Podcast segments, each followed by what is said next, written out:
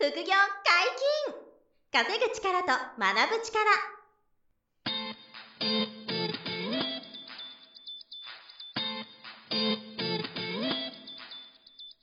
この番組は稼げるようになりたいを叶える副業アカデミーの提供でお送りいたします。副業アカデミーはあなたが副業で稼げる状態になることにコミットしたスクール。初級コースから上級コースまでさまざまなジャンルの副業ノウハウを学んでいただけます詳しくは副業アカデミーで検索くださいこんにちは、小林正宏です。山本博史です。よろしくお願いします。はい、よろしくお願いします。本日も二人でお届けします。はい。何でしょうか？はい。えー今回は、ちょっとあの、最近のニュースだったんで、あの三本祐介さんっていう方が、うんあの、起こしてしまったテキーラ事件っていう、はいはいはいはいはい。ありましたと。うん。で、この、あの、三本さんって、まあ僕はもう当然以前からお名前というか存在は存じ上げてて、はい。あの、まあ大成功したと言っても過言じゃない、うんまあ創業家っていうかはい起業家はい。さんなんですよ。うん。で、えっ、と、当時ね、あの、えーキャッシュっていうサービスだったと思うんですけど、はいまあ、株式会社バンクっていう会社で、その、レシートとかをうん見せておくと、そこからあの、お金が、要は質屋、オンライン質屋みたいなはいサービスを作ったんですよ、ね。はで、まあ、それを、えっ、と、まあ、ネットで出てますけど、大手企業さんが、はい。これは将来性あるということで、70億ぐらいで、その会社ごと買収して、だバイアウトしたんですよね。はい三本さんがそのバイアウトして。自分で作った会社をを、会社を売って、売って、な確か70億だったんですけど、うん。すごい額でバイオ、バイアウトしてますし、それ以降にも、あの、ストアーズっていう、その、EC サイト的なインフラを、とか、まあ、決済系の、あの、サービスとかもうん、まとめて、まあ、確かグループみたいなした会社をね、作られてたりして、だから、すごい、その、起業家うん、経営者として、もう、まあ、有名な、敏腕として、有名な方なんですよね。はい。で、その方が、えっ、と、プライベートで、うん。まあ、テキーラ一気飲みを、えー女の子に、はい。15分以内に一瓶開けたら、うん10万あげるよっていううんゲームをやっていたと。まあ、これは皆さんニュースね、ご覧になってるとはい思うんで。はいはい。週刊誌がすっぱ抜いてましたけどね。結構やってたとは。うん。まあ、そういう、こう、まあ、素行って言いますかね、があって、はいで、その一人の女性が、あの、亡くなっちゃったっていう事件だと思うんですけど、うんで、えっ、と、まあ、あの、三本さんは、ご本人がね、望んでそれを、えー飲んでたと。だから強要したことじゃないよっていうね、お話をして、またちょっと炎上したりとか、うん。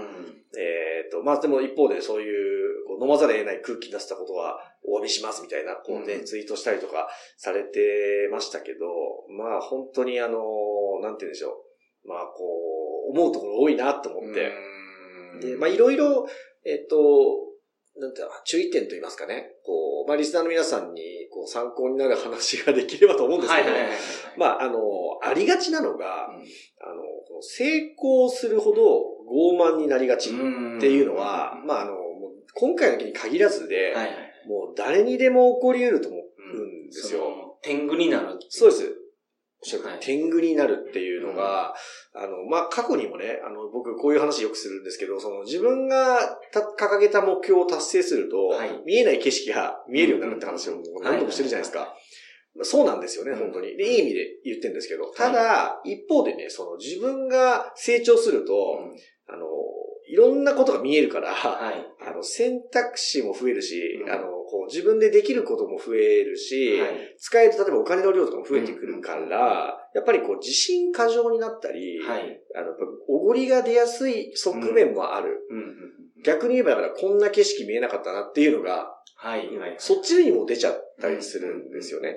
だから、今の自分はそんなこと絶対しないと思ってても、はい。自分が大きく進化できたり、大きく成功した時にうん、人が変わっちゃうみたいな。うん、なるほど。しかもそれに気づけないみたいなことって、もうこの三本さんの事例だけじゃなくて、はいあの、どなたにでも起こり得るし、たくさん見てきたなとはいはいはい。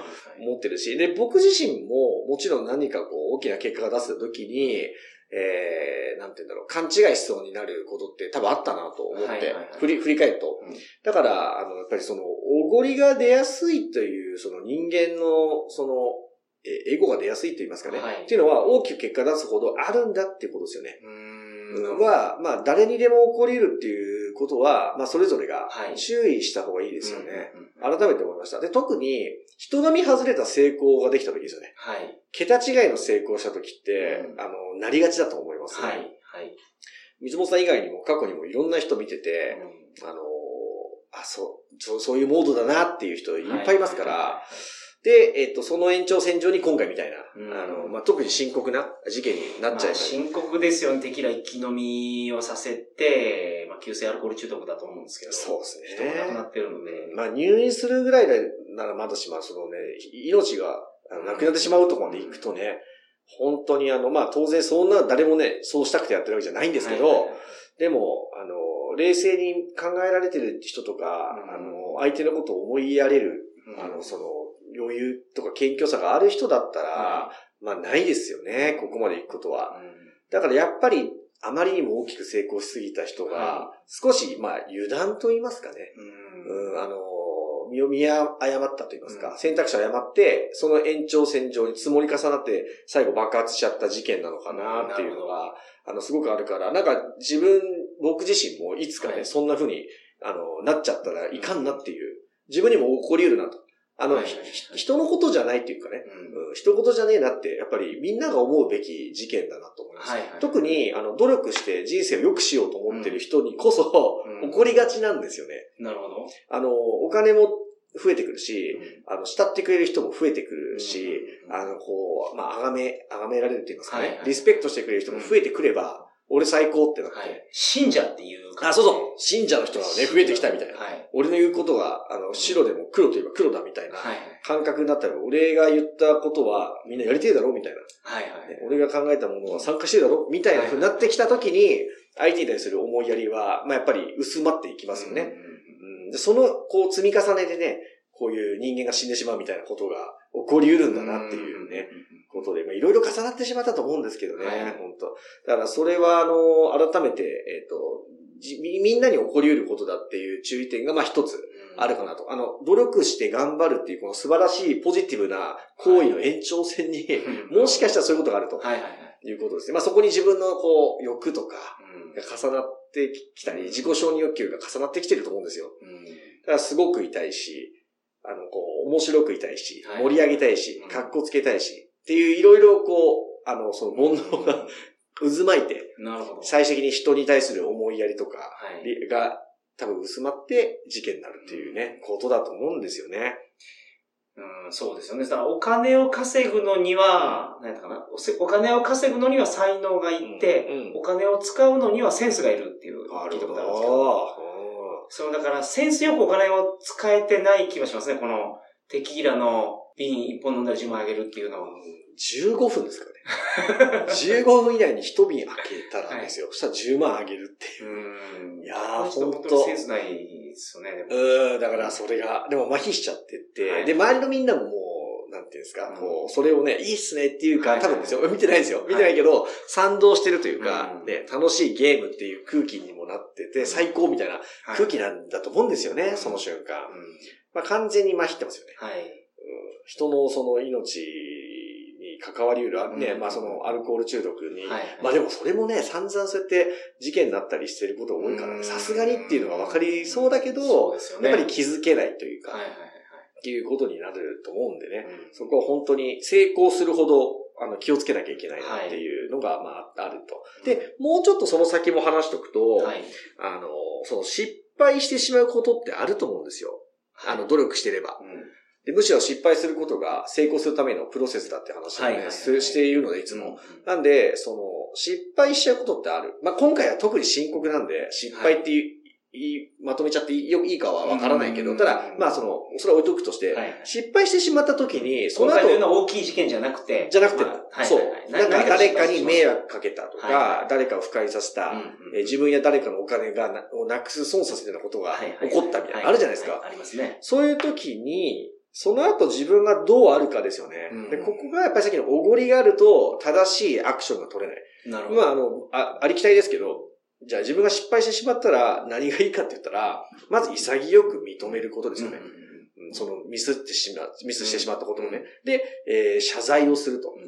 うんで、どんな形かわからないけど、えー、リカバリーするとか、罪を償うとか、うん、なるほど。お詫びをするっていうアクションですよね。この認めて、謝って、その後お詫びかリリカバリーか贖罪するかわかんないけど、そういうことの、このアクションが、まあ、絶対に必要で。まあ、そりゃそうですよね。うん、その、例えば細かい失敗で言うと、約束の時間から1時間遅れてしまったと。はい。例えば。はい。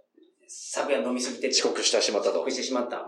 うん、それはおっしゃる通り、こんな理由で遅刻したんですと。うん、ほんで、本当はごめんなさいと。ごめんなさい。次からこうするし、うん、今回の件に関しては、こういう手を打とうと思います。うん。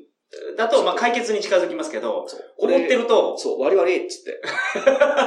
昨日飲んでただけだよっていう。そう。割りな、みたいな。特に自分が上だと思ってたら、はいはい、自分の方がすごいと思ってたら、なるほど。ね、もう、悪いごめんな、みたいなね、終わることがやっぱ多いと思うんですよ。まあ、それで許されるケースもあるんでしょうけど、はい、基本的には前半を山本さんおっしゃったように、いや、こういう理由で申し訳なかったね。はい、昨日飲みすぎてしまってって、本当に貴重な時間を奪って、申し訳ないみたいな。はい、で、これこれこういうふうにすると言われたり、あるいは、これで、ちょっと信用してもらわなければ、あの、自分の責任なんで、あの、縁が切れてもしょうがないと思ってますぐらいね、謝って申し訳ありませんって。やって、それで相手が許してくれるとかね、いや、気にしなくていいよみたいなことだったらいいなとか、そういうステップでやっぱり行く人が、あの、まあ、人間的には、あの、確かに。っぱりこう、共感得られるし、応援してもらえる人ってそういう人かなって、やっぱ思うので、すごい当たり前のことです、ね。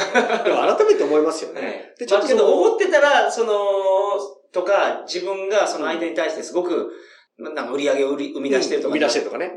なったりしたら、うん。そう。なんかその謝らない。そうです。もうすでにいっぱいこう、恩売ってるし、貸しがあるしって思っちゃったら、割り割りみたいな。はいはい。感じだし、こんくらいいいだろうみたいな。いつもどんだけやってやってって思ってんだよ。みたいになったら、これも危険ですよね。危険ですね。もう感謝の心とか、その、まあ、がないし、傲慢になりつつあるということだと思うんで。でも人間ってね、そうなりがちだと思うんで、こんなの僕もね、偉そうに言ってて、そうなるかもしれないから、本当に気をつけなきゃいけないですけど、また三本さんは、そこも少し間違った、その、事件が起こった後の、ファーストアクションっていうか、が、あの、ちょっと言い訳っぽかったって言いますかね。うん、事実はわからないですよ。はい、どうかわかんないけど、どうあれ、うん、あの、言い分もあるけど、うん、でも、とにかく潔く認めて謝罪して、その次、償う方向というか、リカバリーする方向にね、真摯向き合うことが最初に残れば違ったんだけど、最初にね、あの、僕がやったことじゃないと。